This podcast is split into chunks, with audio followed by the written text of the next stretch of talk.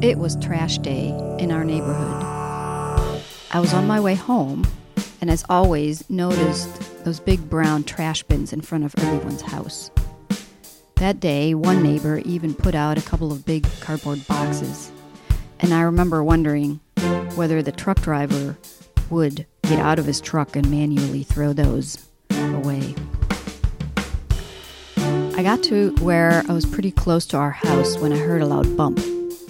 Actually, I'm not sure whether I heard it more or whether I felt it more, but I definitely knew that I either hit or ran over something. My first thought was that I ran into one of those trash bins or cardboard boxes. But when I looked into the rearview mirror, I saw a cat writhing for about two seconds and then lying still in the road. After my initial shock of, oh my god, I just killed a cat, I remember thinking, should I go back and run over it again? The reason I that came to mind is because I had told myself many times before that if I ever hit an animal with my car, I would have to go back and run over it again to make sure that it was really dead and not suffering. But I didn't do it, and actually, I don't really think I could have done it.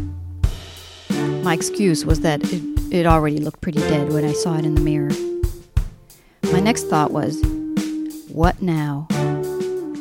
These thoughts of, oh my god, do I go back and what now, all came almost simultaneously but coming up with the answer of what should I do next took much longer.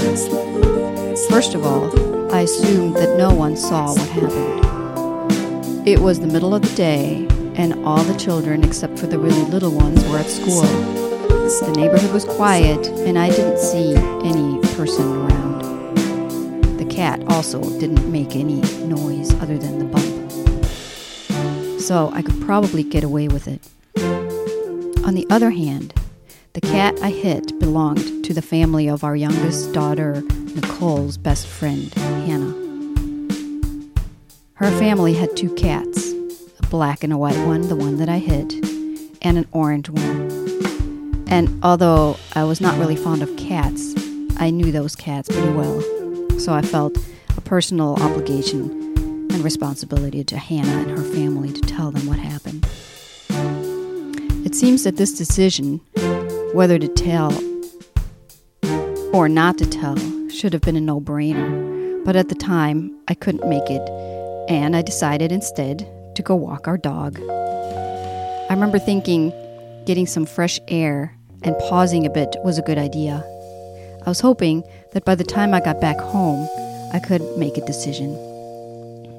I walked around the long block because the short block would have meant walking by the dead cat. I was too much of a wimp to go see it. But I remember telling myself that I shouldn't go that way because of our dog, Sushi, who would undoubtedly take an interest in the new roadkill.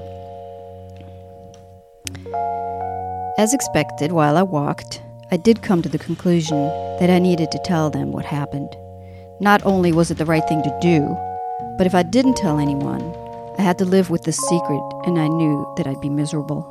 I probably couldn't even do it. So I called Richard, Hannah's dad, who stayed home with their young son, and told him that I think I ran over his cat. It took him a while to find it because it wasn't right across from his driveway. Um, but I remember him walking down the street while still talking to me on the phone, and eventually he said, Oh, yeah, it's our cat. It's dead and the eyes are bulging out. My response was something like this Crap, I am so sorry. What would you like me to do now? We decided that I'd go over, watch Nathaniel, their son, while Richard buried the cat in their backyard. We also thought it would be best that after the girls got home from school, we tell them that the cat got hit by a car and died, but that we wouldn't tell them that I was the one that killed it. I could live with that.